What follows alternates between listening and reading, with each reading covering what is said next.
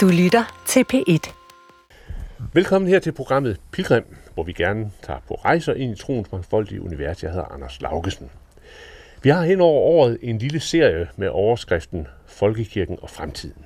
Her forsøger professor i teologi ved Aarhus Universitet, Peter Lodberg, og jeg at se på nogle af de udfordringer, der er i folkekirkens horisont. Og i dag der skal det handle om folkekirkens bekendelsesskrifter. Hvad er det for en tro, folkekirken bekender sig til, og hvor foranderlig er den?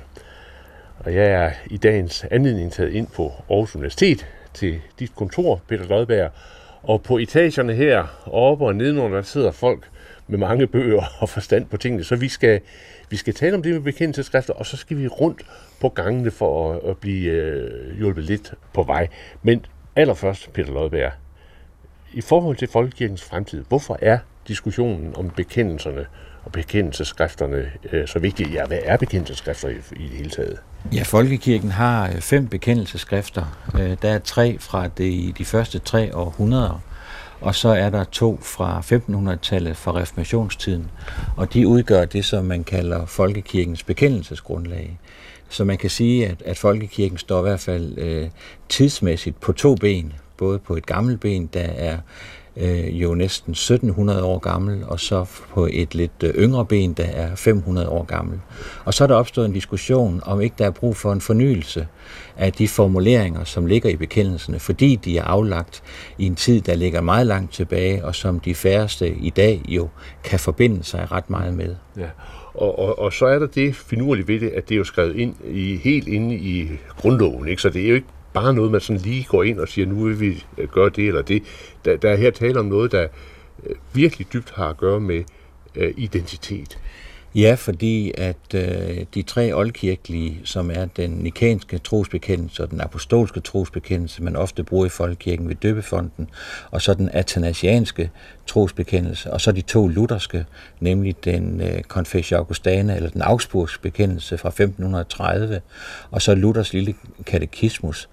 De fem øh, bekendelser, de optræder i Danske Lov fra seksten treogfirs, som er den lov, der bestemmer, øh, hvor i skal den lutherske kirke i Danmark kendes. Mm. Og øh, det øh, vandrer så ind i grundloven fra atten niogfyrre, når man i paragraf fire skal øh, beskrive, hvad betyder det, at folkekirken er en evangelisk luthersk kirke, så er det, at man henviser til de her gamle bekendelser. Mm. Så det er også en del af det kirkeretslige øh, grundlag for folkekirken, ligesom det er en del af den teologiske side ved folkekirken. Og nu kan det måske godt lyde en lille smule støvet, men der er altså i det sidste sådan, års tid eller halvandet øh, sket noget, der har bragt sinden i kog, og diskussionerne har været i Christi Dagblad, der er udgivet flere bøger og så videre, og også her på universitetet har bølgerne gået højt. Nu, nu starter vi med at gå ud af din dør, Peter Lodberg. Øhm, og så skal vi besøge en, der ved noget om, hvad, øh, hvad danskerne i det hele taget tror øh, på. Og mens vi lige sådan begiver os på vej, så, så vil jeg lige spørge til, til sådan et sted som det teologiske fakultet her. Altså, øh, hvad, hvad, hvad, hvad er det egentlig, I laver? Altså, er det jer, der er eksperter på, hvad, hvad, hvad man skal tro? Vi er i hvert fald øh, ansat til at reflektere over, hvordan er kristendommen blevet til? Øh, hvad betyder øh, kristendommen? Og hvad skal der til for, at øh, kristendommen kan fortsætte med at være en øh, nutidig, nutidig og øh, nødvendig tro. Så på den måde er vi ansat til både at kigge på kristendommens fortid, nutid og eventuelle fremtid. Og, og så er I jo sådan samtidig en del af universitetet, og så har I også sådan fortrinsret til at, at levere øh, teologiske kandidater til at blive præster, ikke? Så derfor har det jo ikke sådan, der, der er jo en retning her. Altså, det er jo bestemt øh, ved lovgivningen, at for at blive præst ved en, øh, i den danske folkekirke, så skal man aflægge en eksamen ved øh, et af de danske universiteter. Øh, og det er jo blandt andet Aarhus, men så er der også Københavns Universitet. Ja. Nå, nu er vi kommet op, en etage op, og så banker vi på døren her ved Marie Weirum Nielsen. Hej. Ja, tak skal du have. Peter, efter dig. Øh, jamen... Øh, Marie, Peter og jeg, vi er jo sådan lidt øh, i gang med at finde ud af noget omkring bekendelserne og hvad bekendelserne betyder. Men inden vi sådan rigtig går i gang med den diskussion, så tænkte vi at tage herop til dig for at høre, øh, hvad danskerne egentlig tror. Altså, hvordan, hvordan ser ja. billedet af de troende danskere ud ja. i dag? Ja, altså hvis man ser på sådan de store spørgeskemaundersøgelser og så videre, så er der jo en tendens igennem det tyvende århundrede, det er, at man går væk fra at både tro på, men faktisk også at vide noget om mm. kristendommens sådan, kerneindhold, øh, dogmer, øh, bibeltekster, altså et traditionstab faktisk. Så man kan sige, at bekendelserne er ligesom en del af en vidensbank omkring, hvad kristendom er, og hvad folkekirken står for, og det historiske og det teologiske, som på alle måder øh, forsvinder. Man kan sige, at den almindelige befolkning har jo aldrig kendt til alting inde mm. i det teologiske værksted, kan man sige. Men det er i hvert fald, når det gælder troen, så bliver det meget sådan øh, nogle kerneting. Næstekærlighed står for eksempel ekstremt stærkt, men andre ting falder lidt bagud. Og selve den her idé om at være meget forpligtet mm. på et budskab, der har udviklet sig over to tusind år i en kirkeinstitution, det er ikke noget folk, øh, det er ikke det, de svarer. Mm. De, det er ligesom, jeg tror på Gud, men på min egen måde, eller øh, jeg er kristen på min egen måde, eller jeg er ikke kristen, men jeg tror på noget mellem himmel og jord. Så der er ligesom en opblødning, kan man sige, hvor mm. bekendelserne ja, vil stå som værende ret fremmed eller fjerne fra sådan den helt almindelige dansker, som noget, de sådan kan stå på mål for i hvert fald. Mm. Men, men, men alligevel så er danskerne jo medlem af, af Folkekirken i, i, det konstaterede vi i sidste program, ikke? I stort, stort tal. Ja, ja. Ja, og man kan sige, bekendelserne er jo også en eller anden form for ryggrad i det teologiske og i det kirkelige, øhm, og danskerne kender dem jo, og man kan sige, i Danmark er der måske også det specielle, at bekend, altså i det grundtvigske og så videre, at der bliver bekendelserne øh, ligesom en del af den levede kirkelige praksis på en anden mm. måde, øh, og de, det indgår jo også i barnedåb, som er et ritual, rigtig mange danskere mm. kender, så på nogen måde lever det jo videre, men sådan selve indholdet, hvis man går hårdt til øh, artiklerne derinde, så er det ikke det, som man forbinder med, hvad man selv tror på. Mm. Og, og det, altså det selve sådan historiske i det, ja. øh, Kristi tonatulæren og alle de ting, der ligger rundt om og inde i, det, det er ikke kendt stof. Ikke fordi det nogensinde nødvendigvis har været det for mm. almindelige øh, kirkegængere. Men, men kan man så sige, at danskerne, når de, når de ligesom er medlem af Folkekirken, så har det noget at gøre med en følelse, en fornemmelse, og måske også med med tradition, altså sådan gør man bare. Det har rigtig meget at gøre med traditioner, men jeg synes tit i diskussionen, så lyder det som om traditioner er en overfladsting. Men for mig er traditioner jo faktisk en dybere ting. Mm. Øh, fordi når vi ser, hvad traditionerne handler om, så handler det i Danmark rigtig meget om familie øh, og institutionerne. Så egentlig er det, hvad skal vi sige, kirke og kristendom ret tæt forbundet i de fællesskaber, mm. indlejret i fællesskaberne for rigtig mange danskere. Ja. Så for mig er det, det, det er rigtigt, at det handler meget om de her traditioner, men det er jo også nogen, man har taget til sig, fordi mm-hmm. det var dem, der var ja. på bordet. Ja. Så, så der er ligesom et samspil ja. mellem kirke og teologi, og sådan kirke og den almene mm. dansker. Så, så ja. der er ikke, det er ikke, fordi der ingen forbindelser er, men hvis man spørger, så er det ikke, det kommer ikke op som det første. Mm. Hvad vil det sige at være kristen? Det er, at man kan trosbekendelsen for eksempel, mm. eller ved hvilke bekendelser der er forpligtende. Men man har en fornemmelse omkring det der med næstekærlighed yeah. og, og så videre. Yeah.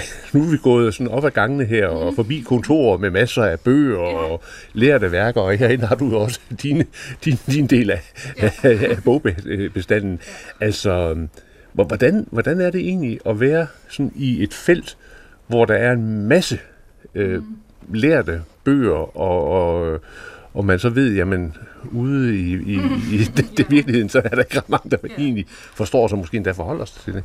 Ja, men altså, jeg tænker, det er jo enhver specialists udfordring, uanset om det er mm. i kirken, eller det er jo, at øh, når man har noget på hjerte, man brænder for, så er det jo ikke, man kan ikke gå ud fra et flertal, bare lige synes, mm. det er spændende.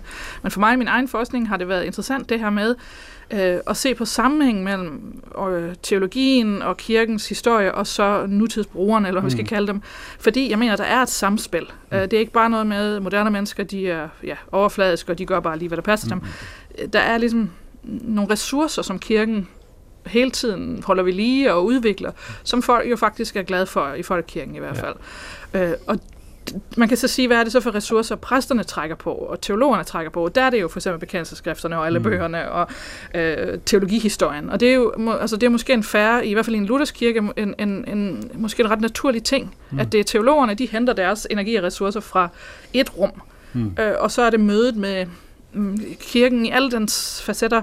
Det handler egentlig ikke så meget om at, ja, i hvert fald siden ortodoksien handler det ikke om at teste, hvorvidt mm. folk kan de her ting, men mere at det er det præstens mm. øh, motivation og, ja. og ressourcerum er, mm. og så er det formidlingen er ligesom en helt anden situation, eller i hvert fald noget andet. Men, men man kan jo så spørge, spørge og jeg begge to om, hvor, i hvilket omfang skal det øh, rum, hvor præsterne så henter deres ressourcer fra, i hvilket omfang skal det så spejle, hvad skal vi sige, den tro, der så er øh, i, i befolkningen? Fordi det er vel egentlig også et grundspørgsmål, ikke? Fordi hvis man henter sine ressourcer fra femtenhundredetallet, men, men, men folk, man møder, de lever i to tusind treogtyve, hvad så? Jamen, jeg er helt enig med Marie Weirup her i, at traditioner er vigtige, og til en af traditionerne hører blandt andet konfirmationen. Og hvis man ser på, hvilken bog af bekendelseskrifterne, der er blevet brugt mest, så er det faktisk Luthers lille katekismus. Det er den mest solgte bog i Danmarks historien. Faktisk mere solgt end, øh, end Bibelen, fordi den er blevet brugt op igennem historien til at undervise og måske også overhøre øh, konfirmander undervejs, eller brugt i skolen. Så øh, hele det verdensbillede, hele den forståelse af, hvad menneskelivet går ud på, hvordan samfundet skal indrettes, mm. det er indlejret, og faktisk stadigvæk, selvom man ikke underviser efter Luthers lille katekismus, så er stadigvæk den opbygning med de temaer, den måde at, at reflektere over kristentroens betydning og indhold, den er fortsat en del af, af, af, af undervisningen i, i folkekirken. Og i den forstand er der også et ramtræk øh, fra kendelserne tilbage øh, til den levede virkelighed, selvom måske linjerne er blevet lidt mindre. Øh, og muligheden for fortolkning er jo så til gengæld blevet større, fordi man godt har, har, har indset, at der er nødt til at komme nye formuleringer, nye refleksioner og nye indsigter på, fordi verden har forandret sig. Mm. Ja, jeg tror virkelig, det her med sådan fortolkningsmagten, altså det er noget af det, der har ændret sig. Og det har også ændret sig hos, hos præsterne, hos teologerne. Altså nu kan man sige, i min egen undervisning her på religion, der, har vi, der tager vi P G Lindhardts berømte spørgsmål omkring efterlivet, og så sammenligner med Gårdspøl-sagen. To sager, hvor, hvor forventningen til, hvad en teolog og præst siger, ramte en eller anden form for sådan folkelig idé om, hvad en præst var. Og så, det er jo halvtreds år mellem de to. Hmm. Og så, så har vi faktisk en dis- god diskussion om, hvorfor sker der ikke en opdatering hos befolkningen af den her mm. fortolkningsfrihed, som jo folkekirken og teologien har arbejdet massivt på i det tyvende århundrede. Når man ser på, hvilke gudsbilleder der er i den teologiske litteratur, og det opgør med alle mulige ting. Men så er det måske det her med, at berøring mellem kirke og befolkningen rigtig meget bliver de ritualer, hvor mange af teksterne og tingene er låst. Så det er jo rigtigt med konfirmationsundervisningen, er det et interessant sted. For det er en undervisningssituation, der har en større åbning. Fordi vi ser det jo gang på gang, at folks idé om, hvad en præst tror på, det er ligesom frosset fast i forhold til, mm. altså hvor lang tid der er gået siden, at danske folkekirkepræster har, mm. har en meget videre fortolkning af for eksempel, hvad synd er, eller hvad mm. det vil sige at komme i helvede. Alle de ting, det, det er for længst en åben diskussion. Så, så, så er det, du siger, at i virkeligheden så er det befolkningen, der ikke har fundet, fulgt med præsternes, hvad skal vi sige, bredde og mangfoldighed i, i fortolkningen? Ja, det er jo så, hvem der har ansvaret for at følge med hvem, kan man ja. sige. Men der er i ja. hvert fald en eller anden, når vi kigger på det, så er der en eller anden kommunikationssammenbrud. Mm. Uh, og det er jo nok sekulariseringens skyld, eller hvad skal vi sige det, uh, på en eller anden måde. Uh, kommer der nogle forestillinger, som er rigtig svære at ryste løs igen. Mm. Og det tror jeg egentlig er en af kirkens opgaver i forhold til bekendelseskrifterne, i forhold til de her kernebegreber. Det er, hvordan får man interessen for at følge med mm. i den brede diskussion overhovedet? Ja. Hvordan får man den i gang? Men, men samtidig så har vi vel stadigvæk et spørgsmål om det, du kalder fortolkningsmagten. Mm. Ikke? Altså, fordi der er vel et eller andet sted nogen, der siger, jamen øh, det er denne her retning, der menes, når der står det her, det er ikke.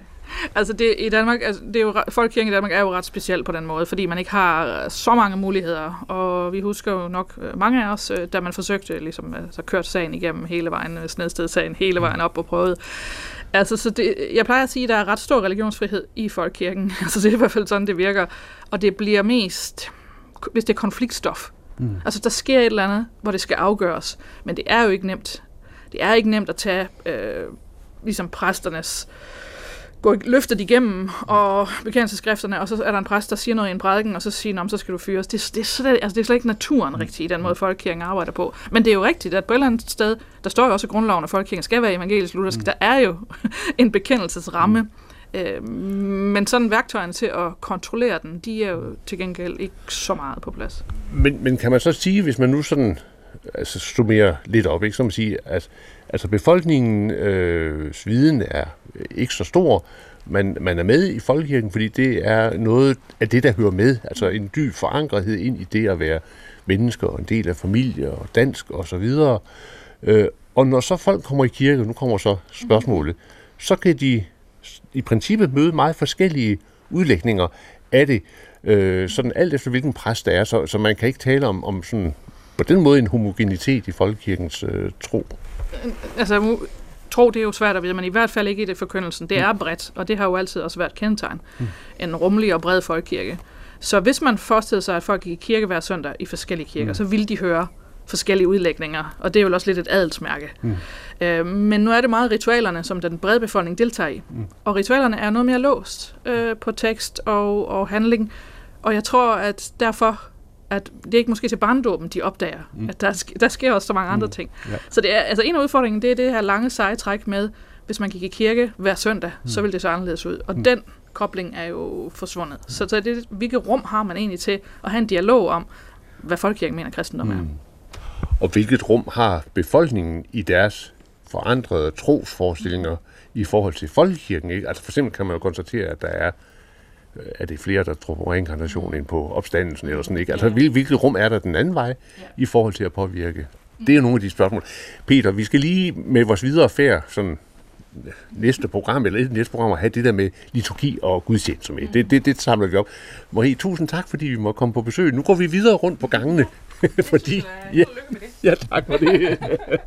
Så nu går vi fra religionsvidenskab, hvor I øh, kigger på religion, og så går vi tilbage ned i teologiens verden. Ja, hej, hej. Hej. Hvor, hvor, hvor, hvor man så kan sige, at øh, jamen, det er jo så her, hvor de skal have måske en lille smule styr på tingene, eller hvad man nu kan kalde det. Og, og, og, og det er jo ikke nogen hemmelighed, at her på Aarhus Universitet, der er der for øjeblikket to forskellige, sådan, hvad skal vi sige, forholden sig til, eller der er sikkert mange forskellige forholden sig til, hvordan man egentlig skal omgås det der med bekendelsesskrifter. Nu går vi først ned til professor øh, Anders Christian Jacobsen, øh, som jo er en af dem, der har, jeg, jeg følger efter dig, Peter, som jo er en af dem, der, der har øh, sådan øh, sat spørgsmålstegn ved bekendelserne. Ja, han har i hvert fald øh, fremhævet, at dybest set så er der kun brug for én bekendelse, mm. nemlig at Kristus er Herre. Det er den kristne grundbekendelse. Øh, og så kan alt andet jo sådan set øh, ses som øh, overflødigt. Ja. Øh, og øh, det har så jo vakt noget diskussion om, øh, det er nok, eller om øh, det saver nogle grene over, som ja. Folkekirken sidder på. Men nu går han ned. Her, nu sidder han herinde ved sit skrivebord. Øh, igen et rum fyldt med bøger. Og øh, Anders Christian Jacobsen, vi er jo på vej rundt, Peter og jeg her på, ja, der skal bøger ned af stolen for at se, om du, om, om, ja, om vi kan være her. Øh, for, for at se på det der med forholdet mellem folkekirken og bekendelserne. Og, og øh, jeg har sagt, at der er jo sådan her på øh, stedet ikke helt enighed om, hvordan bekendelserne, hvad de egentlig betyder. Og du er en af dem, der sådan har været øh, skeptisk i forhold til bekendelsernes plads i folkekirken og i grundloven i dag. Hvor, hvorfor det? Hvad er det? Hvad er det, du mener problemet er?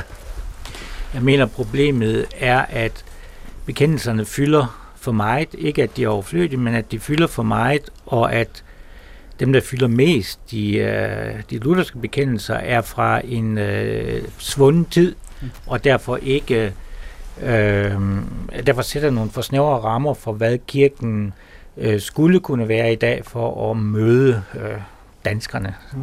i, i vores tid. Og med den måde, det er skruet sammen på, og det er fastlagt i øh, lovgivningen, hvordan hvilke bekendelser folkekirken har, så er, der nogle, så er det en vanskelig opgave at løse den tilpasning af bekendelserne, som efter min mening er nødvendig for at få en, øh, en folkekirke, der kan svare på øh, danskernes nutidige øh, behov for at være en del af kirken. Skulle, skulle vi prøve lige at finde et par eksempler på noget af det, som du sådan ligesom øh, støder dig på, når du, når du læser øh, i, i bekendelserne? Hvad er det for noget sådan helt konkret, du mener er ude af takt? Jamen, når det gælder de øh, lutherske bekendelser, så, så, så er det jo især, især arvesynslæren, som vi har i artikel to i, den, i Confessio Augustana, den augsburgske bekendelse, ikke? Som, som jeg mener giver et øh, forkert øh, billede af, øh, hvad et menneske er, og hvordan forholdet mellem Gud og mennesker er, og som, er, som det er beskrevet i Bibelen osv.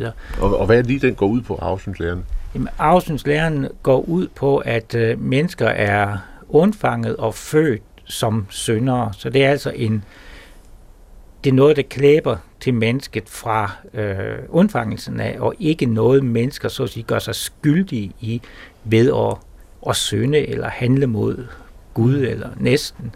Så, så det er en tilstand, mennesket som menneske er i, så det er en eksistensbeskrivelse af mennesket, og ikke, ikke en beskrivelse af, hvordan mennesket øh, handler. Mm. Fordi mennesket kan kun handle syndigt, øh, ifølge afsynslæren. Og, og det misbeskriver mennesket efter min teologiske overbevisning, men det er også noget, der gør, at rigtig mange mennesker støder sig på, på mm. folkekirkens teologi, hvis de opdager, at det er det, som øh, folkekirken faktisk øh, repræsenterer. Mm. Og er der andre dele af, af hvad skal vi sige, bekendelsespakken, som du så sådan falder over? Ja, øh, det er der. Der er, altså i, i den... Øh, I sammenhæng med afsynslæren, så er det jo også Luthers teologi, som man finder i de her bekendelsesskrifter, at øh, mennesket retfærdiggøres øh, af øh, Guds nåde ved øh, tro, og, og det er en gave, som øh, Gud giver mennesket. Det er jo sådan set en, en rigtig god og, og venlig teologi. Skal vi ikke lige have det oversat? Altså, hvad betyder det? Jamen, det betyder, at når mennesker per definition er syndere, så er mennesker per definition også fordømt til straf og evig pine, og hvordan det ellers beskrives i bekendelsesskrifterne. Så, så der er en tæt sammenhæng mellem forskningen om, at mennesker per definition er syndere, og til at de så per definition må gå fortabt, som kirken siger, evig pine, og der er andre udtryk som det. Men der kommer Luthers teologi så ind og siger, ja, men Gud frelser af noget. Problemet er i Luthers teologi, øh, at Gud ikke frelser alle, fordi der er nemlig det, man kalder på teologisk en dobbelt udgang. Nogen, nogen bliver frelst, andre bliver fortabt, og når, når det er skruet sammen på den måde, som det er, så er det Guds urensagelige beslutning, hvorfor alle, der burde gå fortabt, ud af dem, er der nogen, der bliver frelst, og andre går fortabt. Ikke? Så får vi et gudsbillede af en En øh, vred Gud, der så at sige, med vilje forstøder mennesker til evig pine. Og det er, det er ikke et gudsbillede, som jeg i hvert fald kan abonnere på, men det er det gudsbillede, folkekirken har i sine bekendelser, og som man derfor bør ændre, øh, mm. efter min mening. Og, og sådan, hvis man tager det for pålydende, så er der jo også noget med, at børn, der ikke bliver døbte, de, øh, dem går det ikke så godt. Hvis man tager det for pålydende, så er, så er konsekvensen jo, at den frelse, der giver, Gud giver af noget gratis, mm. den giver Gud gennem dåben, først og fremmest. Og det betyder jo, at børn, der ikke er døbt, hvis man slutter logisk i hvert fald, vil gå fortabt. Mm. Der vil langt de fleste lutherske teologer sige, øh, så vidt jeg ved, øh, nej, nej, det er ikke sådan, det skal forstås. Øh, og, og så Gud har nogle andre muligheder også, og sådan, dem ved vi bare ikke noget om. Øh, Der er mit, mit svar jo så bare, at hvis det er sådan, at det ikke er sådan, det skal forstås, så skulle vi måske skrive noget andet, ikke? Mm. Og der kommer vi så til spørgsmålet om, hele spørgsmålet om bekendelsesudvikling og bekendelsesdannelse, fordi der er ikke skrevet på de bekendelser siden femten niogtyve og femten tredive, så, så det er lang tid, hvor vi ikke har reformuleret, hvad der mm. står der. Og det arbejde, synes jeg, er strengt nødvendigt, vi kommer i gang med. Men vi kan sådan set ikke rigtig gøre noget ved det, fordi grundloven og, og andre lovgivninger fastsætter, at det lige præcis er de bekendelser fra femten niogtyve og tredive, vi skal have i folkekirken. Ikke? Så, så der er en øh, hemsko i lovgivningen for, at vi så at sige kan komme videre med at tænke over, hvordan kristendommen skal forstås i vores tid. Og så fortalte Peter sådan ved begyndelsen af vores, vores samtale op på hans kontor, at der er Øh, på en måde to typer bekendelser. Der er dem fra femtenhundredetallet, så er der nogen, der går tilbage til trehundredetallet. Øh, trosbekendelserne, vi hører i, øh, i øh, forbindelse med gudstjenesten. Hvad, hvad tænker du om dem? Jeg tænker, at de tidlige trosbekendelser har en helt anden karakter, fordi de er, dels er de meget kortere, de er meget mere åbne, og de er grundlæggende en bekendelse til den treenige Gud, Fader, Søn og Helligånd, som... Øh, rigtig mange fortolkninger af kristendommen kan se sig selv i, Og det er det, vi ser, at, at de bekendelser er øh, grundlag i øh, de fleste øh, større kirkesamfund, ikke? Så hvis vi, har, hvis vi nøjes med at have de bekendelser, så vil vi have et langt større øh, fortolkningsrum, som vil gøre, at kristendommen kunne, så at sige, forklares og fortolkes ind i vores tid. Det, det kan vi ikke så godt med de lutherske bekendelser. Så lige til sidst, helt konkret, Anders Christian Jacobsen, hvad, hvad forestiller dig? Så du gerne, at, øh, at man ændrede øh, ved grundloven og fik øh, sløjfet nogen, eller fik formuleret noget nyt?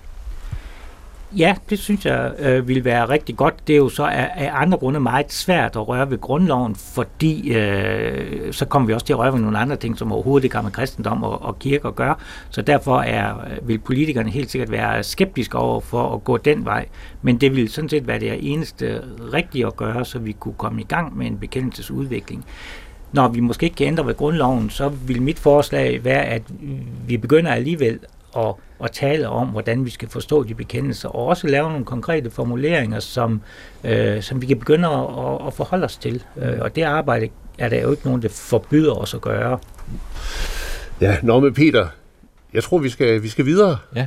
Tak for, øh, tak for snakken. Ja, velbekomme. Ja. Ja. Øhm, ja, altså, øh, Peter Lodberg, øh, på en måde, det er jo en ordentlig ordentlig salut her, hvis man sådan, altså, nu kigger vi lige på Anders Christian Jacobsens mange, mange, mange, mange bøger med mange, mange, mange sikkert lærte øh, ord, og det her, det er jo sådan på en måde lidt et opgør i forhold til, hvor meget vi kan bruge det, eller hvad? Der er i hvert fald en øh, kraftig udfordring til, at, at folkekirken besinder sig på, øh, om den siger det, den mener, ja. øh, og det, den mener, siger den det. Mm. Så en, en, et spørgsmål om at øh, arbejde meget mere konkret og meget mere nutidigt, og også prøve at øh, tage hele spørgsmålet op. Hvad er det at øh, forpligte sig øh, i et fællesskab som Folkekirken til nogle formuleringer, der tyder og tolker troens indhold i dag? Det er udfordringen. Så nu er vi gået to kontorer hen, og vi banker på, og så siger vi, Bo Christian Holm, hej Bo. Hej. Og det lader til at være sådan et, et, et noget, der er på alle kontorer, at øh, stolene er taget i brug til at stille, stille bøger på. Det er små kontorer, ja. Ja, det er små kontorer. Bo Christian Holm, vi, vi, er, vi er, Peter og jeg, vi er jo på vej rundt øh, for at afsøge øh, det der omkring bekendelserne, og den øh, diskussion, der har været om bekendelserne. Øhm, og, og du er en af dem, der har taget bekendelserne i forsvar, som faktisk mener, at det øh, er vigtigt, at vi har de bekendelser, som, som, vi, som vi finder øh, i, skrevet ind i grundloven. Hvor, hvorfor er bekendelserne vigtige? Fordi vi ville mangle noget, hvis vi ikke havde dem. Og, og det, vi ville mangle, ville være noget, vi ville være ked af at mangle. Mm. Så det, det er, og derfor er, og så er det den ene grund til, at jeg mener, at, at vi, vi skal beholde de bekendelser, vi har. Og også, at det skaber en forbindelse til vores egen fortid, af det, vi selv er rundet af, og derfor med til at bestemme, hvem vi er som, øh, som kirke, både i nutid og i, i fortid, og forhåbentlig også i fremtid. Hvad, hvad er det, du så øh, mener, vi kommer til at mangle, hvis man nu pillede ved det? Altså, hvad, hvad, hvad, hvad er det i, for, først og fremmest, Confessio Augustana, som, som du, du synes er, er uopgiveligt, kan man sige? Vi mangler en, en, kommer til at mangle en, en, en præcisering af, hvad der er, hvad der er det centrale kristne øh, øh, budskab. Og så mangler vi, og det er måske det, der bliver det, det, det vigtigste i, i, i praksis. Vi mangler den præcisering af, hvad det kirkelige embede er. Altså, hvad, hvad, er, hvad er præsternes rolle mm. i forhold til kirken? Øh, der er en meget, meget, meget, meget vigtig bestemmelse i, i, øh, i den augsburgske bekendelse, at, at øh, vores præsteembeder er til f- af hensyn til noget andet, nemlig forkyndelsen mm. af, af evangeliet. Og, og for at kunne give sakramenter. Og, og, og det er det, derfor er de underlagt. Og de er sådan set ikke noget i sig selv. De er noget, fordi de udfører en bestemt funktion. Og det er en væsentlig præcisering i forhold til en embedsforståelse, som, hvor, som ligesom er kirkebærende og siger, mm. det, er sådan, det er institutionens embede, der sikrer, at der er kirke. Nej, her er det meget, meget tydeligt slået fast, at, at embedet, præsteembedet er i tjeneste for, for noget andet. Vi, vi hørte din genbo, øh, Anders Christian Jacobsen, øh, forholdt sig skeptisk til udsagnet omkring mennesket, altså menneskets syndighed, ja. øh, som det står beskrevet i, i bekendelserne. Hvad, hvad tænker du om det? Men man kan sige, at, at der, hvor, hvor syndigheden kommer frem, er i, er i artikel to, som jo faktisk sådan sammenligner med, med de oldkirkelige bekendelser, som dem, som vi bruger i gudstjenesten, så udfylder den jo det hul, der er mellem første trosartikel, det der handler om, om, om skaberen, og anden trosartikel, det der handler om synden, fordi det bliver bare forudsat i den bekendelse, vi har om søndagen, at, at verden er skabt Gud, og, og så er det øh, pludselig nødvendigt, at, at Guds søn kommer og frelser mennesket. Hvad ligger der derimellem? Og der er den artikel to i, i den augsburgske bekendelse, som viser, at mennesket er, er, er, er syndigt, og der er, der er noget i mennesket, der er brudt i forhold til Gud, og det er det, som Gud retter op på. Ret vigtigt af to grunde. Dels fordi den, den begrunder, hvorfor er, er, er evangeliet vigtigt, hvorfor er det, at, at vi har brug for det. For det andet, så giver det jo et meget realistisk billede på, øh, på synden, og, og har man ikke den der universalitet, den der tro på, at alle mennesker er syndere, så bliver synd noget, som øh, vi kan komme af med, og så bliver det meget let at, at pege dem ud, som er kommet mindre af med det, end øh, jeg selv. Mm. Og, og, og her kan man vel så godt tillade sig lige at lave en... en, en nu er jeg to lærte, så jeg skal være på, på at lave kirke, kirke teologiske parenteser, men nu alligevel, og, og så konstatere, at øh, i den, øh, den tradition, som den lutherske står på, der er så øh, det dybeste, man kan sige om mennesket, dets brudthed, ikke? Altså det, det, det syndighed. Men man har jo så en østkirkelig, øh, det man finder i ortodokse kirker, hvor man også anerkender, at mennesket er et problematisk væsen, men at det dybeste, man kan sige, er ikke, at det er syndigt, men det er, at det er skabt i Guds billede og kan, om man så må sige, restaureres, ikke? Vende tilbage til, til det der, den Guds billedighed. Så, så der er jo så alligevel en eller anden form for forskel i den teologiske øh, udvikling fra, fra bekendelserne, ikke? Jo, jo, der er, for, der er forskel. Der er be, be, bestemt, ikke? Og, og, øh, men der vil du heller ikke i en østkirke, vil du ikke have den samme, kan man sige, demokratiske forståelse. Det er jo, der, det er jo det, jeg synes, der er det befriende og det realistiske. Synd er noget, alle har. Og derfor er der, derfor er der en... en øh, men det betyder jo ikke, altså synd giver jo kun Øh, giver kun mening, hvis der er noget, man er vendt bort fra. Mm. Ikke? Og så derfor så ligger gudbilligheden jo også i den evangeliske udsat inde bag ved det hele, øh, som det, der skal, skal, skal genoprettes. Mm. Men man tænker jo også i reformationen på en anden måde, at, at, øh, at man tænker jo i, i, at mennesket er, hvad det forholder sig til. Mm. Det er dets forhold til Gud, der er afgørende. Og derfor, når, når, når mennesket vender Gud ryggen, jamen, så er der også noget i forholdet, der er gået i stykker. Mm. Men det er jo sådan set den, den gode Gud, der har skabt mennesket, der gerne vil have mennesket tilbage igen. Så derfor ligger... Det er bare... Formu- ja, for mig at sige, er det formuleret mm. på en anden måde, og måske og i mine øjne også mere realistisk mm. måde i forhold til det, sådan som verden rent faktisk ser ud. Nu, nu nævnte du et, et, et, et, et ord, det der med det demokratiske, ikke? Og det får mig til at tænke på, at man jo altså i den ortodokse teologi, nyere teologi, har et, et, et udtryk, der hedder sobornost, som er noget med, at der skal være en overensstemmelse imellem øh, menighedens måde at forstå kristendommen på, og så de lærte teologer og, og, og, og præsteskabes, ikke? Så det vil sige, at der må, der må ikke være for stor øh, forskel der. Øh, Hvordan tænker du om det principielle for, øh, spørgsmål, også ind i en dansk sammenhæng? Fordi nu har vi oppe øh, ved Marie Weirup hørt, at danskerne sådan set ikke ved så meget om tro, og når de så ved noget om tro, så er det i hvert fald ikke nødvendigvis det, der står beskrevet i, i, i bekendelserne. Altså, skal danskernes forandrede syn på tro og måder at formulere sig, skal det have mulighed for at, at påvirke og beskri- beskrivelsen af for eksempel nye bekendelser? Altså, i Det, jo, det kan man jo svare forskelligt på. Altså, jeg, er, øh, jeg er ikke så firkantet i forhold til, til, til nye bekendelser. Jeg tror ikke på, at de kan få den samme gyldighed. Altså man kan sige, at den reformerte kirke har jo skrevet mange bekendelser mm. i, i, i tidens løb. Jeg synes, der er en, en, en, en, en styrke i, at, at der ikke, vi ikke skal formulere en ny bekendelse, som vi, som vi simpelthen er nødt til at være enige om øh, i, i mm. det sidste punktum. Mm. Det tror jeg ikke sammen, nødvendigvis samler. Der synes jeg faktisk, at det samler mere, at vi er enige om, at vi hele tiden har en forpligtelse til at fortolke mm. de bekendelser, vi har med.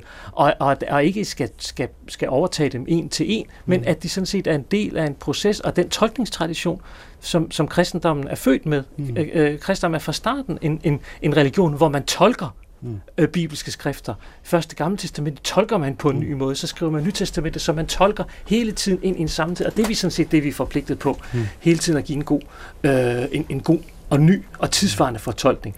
Og det er en fælles opgave, og der synes jeg jo sådan set, at hvis man tænker det, som er, er kernen i den lutherske forståelse af forhold mellem præst og menighed, så er det jo, at, at der jo ikke det enkelte individ er jo det, der står lige over for Gud. Mm. Og derfor så er, er hver enkelt forpligtet over for sin egen samvittighed. Ja.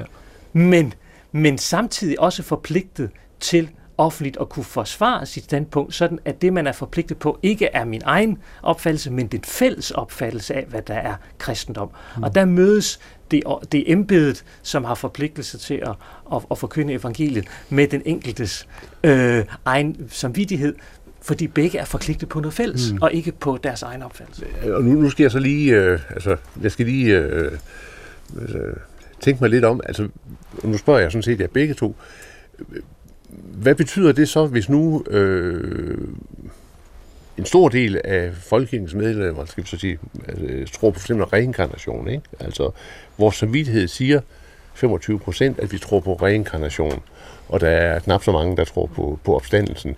Øh, hvordan spiller det så sammen med, hvad skal vi sige, traditionen, hvis der er en stor gruppe, der, der, der egentlig samvittighedsmæssigt føler sig forpligtet på hinanden? Jeg ved ikke, skal vi starte med dig, Peter? Jamen, jeg vil sige det på den måde, at øh, troen er ikke til demokratisk afstemning, mm. øh, men troen skal formuleres i et fællesskab, hvor der også er nogle ressourcer, for eksempel øh, Bibelen, øh, traditionen, bekendelserne, øh, som man så må tolke i lyset af den udfordring. Og for eksempel søge tilbage til, har der været tider i teologien, mm. hvor reinkarnationstanken øh, var fremherskende, og hvad sagde teologerne til det på det tidspunkt? Og så ved man jo godt, at øh, det var de faktisk meget kritiske overfor, fordi det går ud over tanken om, at mennesket er skabt, mm. øh, og at Guds skaberværk er godt, øh, og at det liv, som vi lever her og nu, øh, mellem øh, fødsel og død, jamen det skal leves i forventningen om, at øh, det kan blive et godt liv, fordi mm. skaberværket er godt. Så, og, og der vil en, en, en teologi om reinkarnation, mm. den, vil, den vil have et andet billede på, på livet, og mm. for den sags skyld også på døden, som vil være, for mig at se, svært at bringe i overensstemmelse med, for ikke at sige umuligt, at bringe i overensstemmelse med kristendommen. Men, men, men vil det så sige, at der alligevel er en fortolkningsret eller magt hos, hos, hos de lærte teologer i forhold til ligesom at, at, at, at sige, hvad, hvad, hvad, hvad er den rette tro? Altså er det sådan, øh, altså nok demokrati, men kun til en vis grænse? Nej, der er en fortolkningspligt. Mm. Altså retten til at fortolke ligger jo alle steder. Den ligger mm. i, i den lutherske forståelse af et almene præstedømme. Ikke? Hver er forpligtet på sin egen samvittighed, mm. men også forpligtet til at, at, at gøre regnskab for den. Mm. Og derfor er, er troen noget, troens indhold noget offentligt. Det kan ikke være noget privat. Mm. Øh, og så derfor, derfor øh, og hvad er grænsen? Jamen alle sammen, alle må, må, må begrunde, hvad, hvordan deres synspunkt så stemmer overens med det, der er mm. kirkens centrum, nemlig forkyndelsen af, af, af Kristus. Mm. Og det må vi, kan, må vi da diskutere. Ikke? Og, og, og der er at den, der er den lutherske tradition, eller det, der ligger i den lutherske tradition, bygger på en, en opfattelse af, jamen der er jo ikke, der er jo ikke noget menneskeligt, der er, der er ufejlbarligt. Mm. Også kirken kan, kan fejle og må hele tiden øh, retledes. Det gjorde der allerede på, på reformationstiden. Der kan Luther skrive til den der menighed i Leisnig, som ikke kan få den præst, som, som, som at, øh, forkynder evangeliet. Så kan de selv kalde en præst, fordi at i, i, øh, i Kristi Kirke, der er det, det, er det forerne, øh, der, der, der bestemmer hyrden, ikke, og vurderer hyrden. Mm. Øh, men det er jo ud fra en fælles målestok. Og, og, og derfor, at jeg synes, det der er vigtigt, det er, at det er den fælles målestok for både præst og menighed og enkelt kirkemedlem, der sådan set er det afgørende. Men det kræver sådan set også en En, en myndiggørelse af lægfolket, der sådan set skal kunne, kunne, kunne, kunne lære og, og, og, og kende sin egen tro.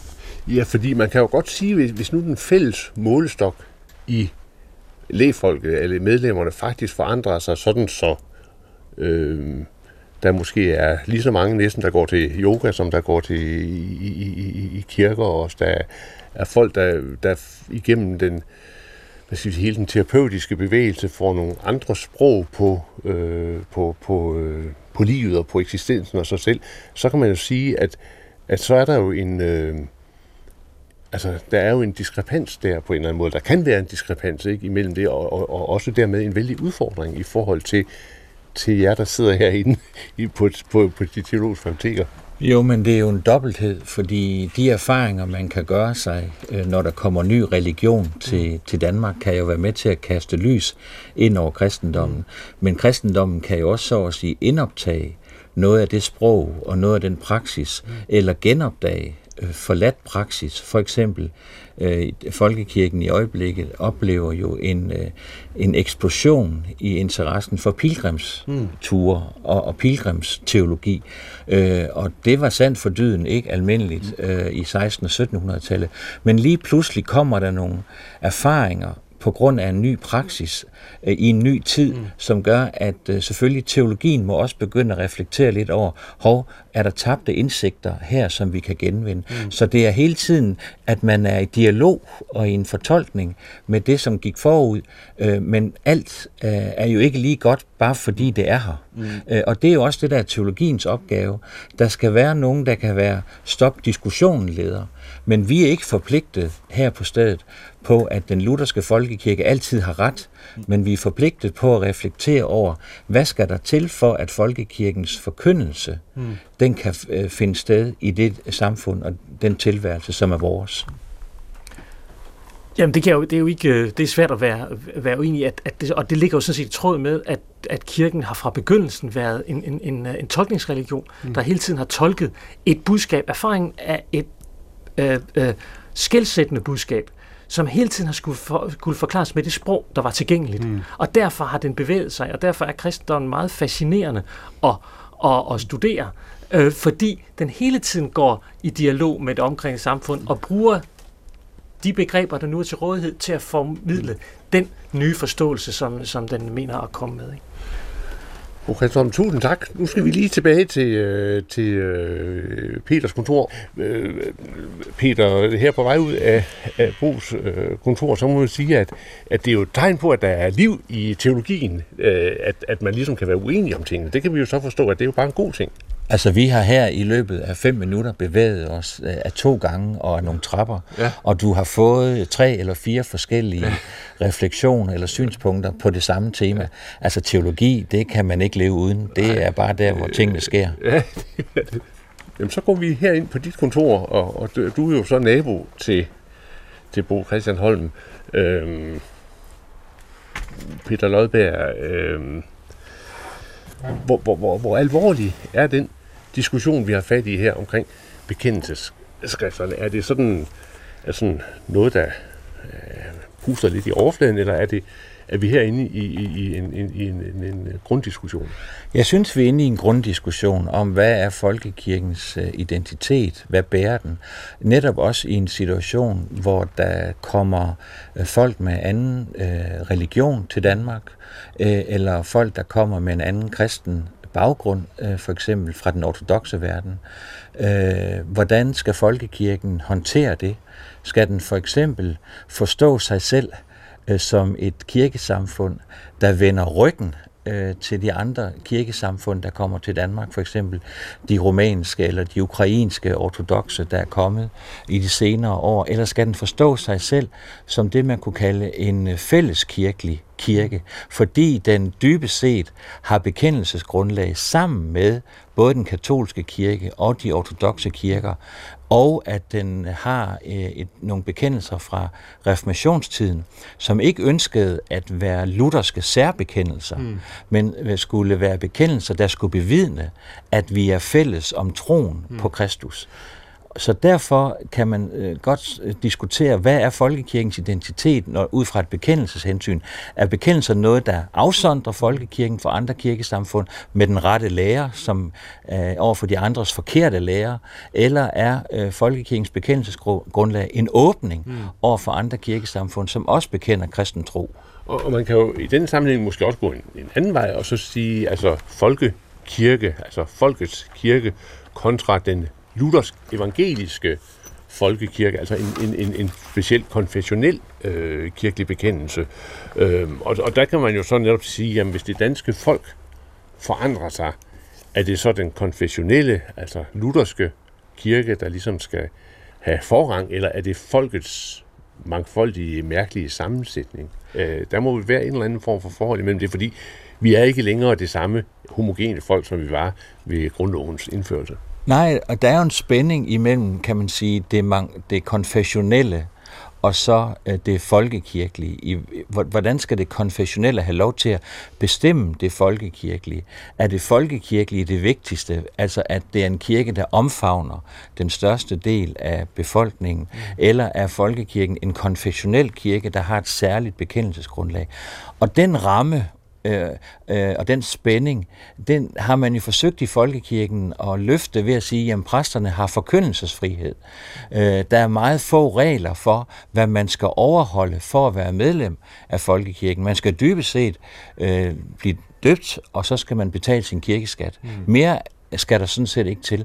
Og det er jo ikke fordi, at folkekirken vil være slap, men det er fordi folkekirken imødeser og imødekommer befolkningen, at den er mangfoldig. Mm. Så det er hele tiden balancen imellem, hvad er centrum og hvad er periferi, hvad er tradition og hvad er fornyelse. Mm. Det er hele tiden en folkekirkes udfordring. Hvordan skal den håndtere den balance? Men hvis vi nu tænker tilbage på samtalen op ved Marie Weirup, øh, i forhold til de her undersøgelser, nye undersøgelser, der er lavet af danskernes tro, øh, så konstaterede vi deroppe, at danskernes tro ikke er en tro-tro, men meget er en følelse af en tilhørsforhold, en belonging, som man siger på, på engelsk. Altså det hører med til det at være, og, og, og, og, og, og være dansk. Så man kan sige, at der har folkekirken, altså det folkelige jo nok øh, hovedvægten.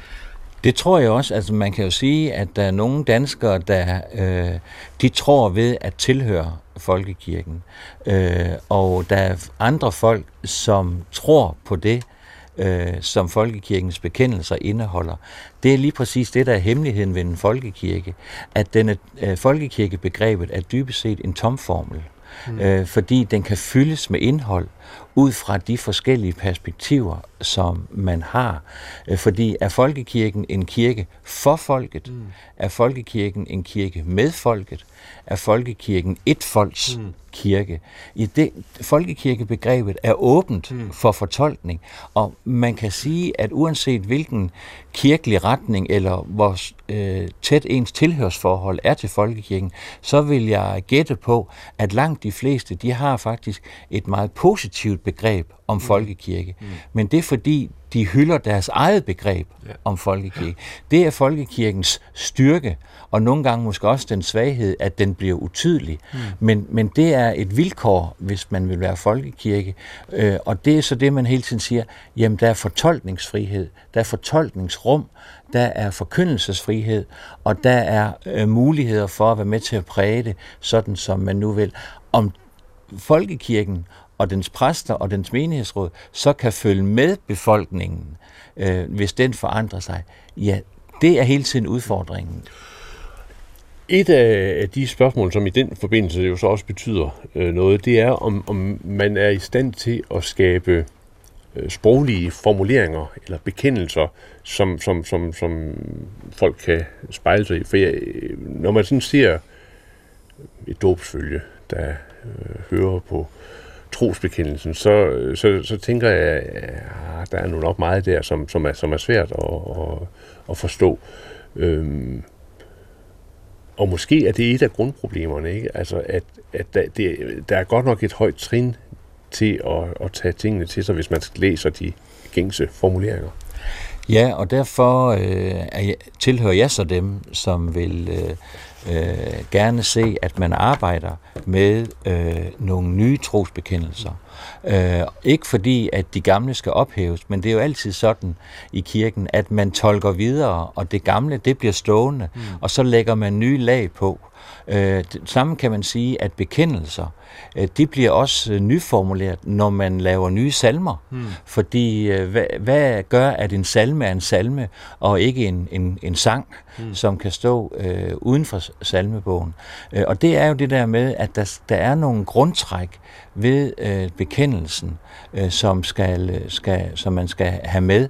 Men øh, derfor synes jeg også roligt, at man kan, man kan prøve at arbejde med nye bekendelser, hmm. sådan som Anders Christian Jacobsen også øh, formulerede det. Og det var noget af det, som min kollega øh, Christoffer Emil Brun gjorde for, for et par år siden i, i Tidsånd. Øh, du har skrevet en artikel, hvor du blandt andet har givet et eksempel på, hvordan sådan en, en, øh, en ny øh, tros fortolkning, bekendelsesfortolkning kunne lyde. Ja, og det er en, øh, en bekendelse, som er hentet fra øh, det øh, fællesskab, det hedder Ajona fællesskabet, øh, og øh, den lyder sådan her: Vi tror på Gud over os, skaber og opretholder af alt liv, af sol og måne, af vand og jord, af mand og kvinde. Vi tror på Gud ved siden af os, Jesus Kristus, ordet der blev kød, født af en kvinde, de fattiges tjener, tortureret og sømmet fast til et træ, sorgernes mand, forladt i døden. Han steg ned i jorden til dødens sted. På tredje dagen stod han op af graven. Han steg ind i himlen for at være til stede overalt, og hans rige vil komme til jord. Vi tror på Gud inden i os, pinseflammens hellige ånd, kirkens livgivende åndedræt, helbredelsen og tilgivelsens ånd, opstandelsens og det evige livs kilde. Hmm. Hvis man kender de gamle øh, trosbekendelser fra Oldkirken, som man bruger ved gudstjenesten, så kan man jo genkende, at her er en bekendelse, der hviler på troen som Gud, der skaber, øh, Gud som frelser og Gud som er livgiver, hmm. fader, søn og ånd. Og så er det samtidig øh, inspireret af, af Luther, som øh, har en, øh, en forestilling om, at øh, Gud er over os, Gud ved siden af os og Gud inden i os. Mm. Det er næsten en formulering, som man kan genkende i hans for- forståelse af nadveren. Og så vil der være elementer fra den østkirkelige øh, tradition også, hvor der er en øh, nær sammenhæng mellem natur og skabelse. Mm. Øh, så jeg synes, den her bekendelse er på mange måder traditionel mm. øh, og knytter til ved kirkens lange tradition, men den er samtidig ny øh, og nutidig, fordi den giver et nyt sprog øh, og tolker vores erfaringer ind i en ny sammenhæng. Mm. Men øh, man siger jo i, øh, i Østkirkens øh, teologi, at øh, troen skal være spejlet ind i gudstjenesten. At, at, at gudstjenestens udsagn og gudstjenestens erfaringer, altså de erfaringer, man ligesom får i mødet med, med gudstjenesten, at de er grundlaget for, for bekendelsen. Og måske skulle vi næste gang, når vi ser på det med folkekirkens udfordringer i fremtiden, øh, går omkring det der med gudstjenester. Fordi tilsyneladende kunne der godt være en sammenhæng imellem hele spørgsmålet her, vi taler omkring bekendelser, og så, og så hvordan vi, vi, øh, hvordan vi udtrykker det der sammen, når vi... Når, ja, ja det, det kunne være rigtig spændende, fordi en, en hver gudstjeneste har jo en bekendelse. Men det er jo også sådan, at øh, det var gudstjenesten, der kom først, mm. kom faktisk før, at man fik en, et nyt testamente, og man fik en kanon. Så gudstjenesten har været rammen, der har været med til at forme kristendommen. Og kristendommen blev til øh, i husmenigheder, der fejrede gudstjeneste rundt omkring Middelhavet. Så øh, det kan give rigtig god mening. Så, så man kan måske sige, at i en tid, hvor det kan være vanskeligt at formulere sig, fordi man ikke har så stor en viden, så kunne en måde at gå omkring den diskussion, vi er inde på her, være at finde ud af, jamen, kan vi få nogle måder, hvor vi får øh, dybe gudstjenestefællesskaber sammen. Ja, det må være det, vi skal have næste gang. Peter Lodberg, øh, tusind tak, fordi jeg måtte besøge dig herinde på Aarhus Universitet. Velbekomme. Og vi mødte undervejs Marie Weirum, øh, Anders Christian Jacobsen og øh, Bo Christian Holm, som alle er ansat her ved teologi på Aarhus Universitet. Her er det Anders Laugesen, som siger tusind tak, fordi du lyttede med i dag. Du kan høre de andre udsendelser omkring folkekirkens fremtid ved at gå ind på vores hjemmeside under Pilgrim. Som sagt, tak for i dag, og forhåbentlig på genhør om en uges tid.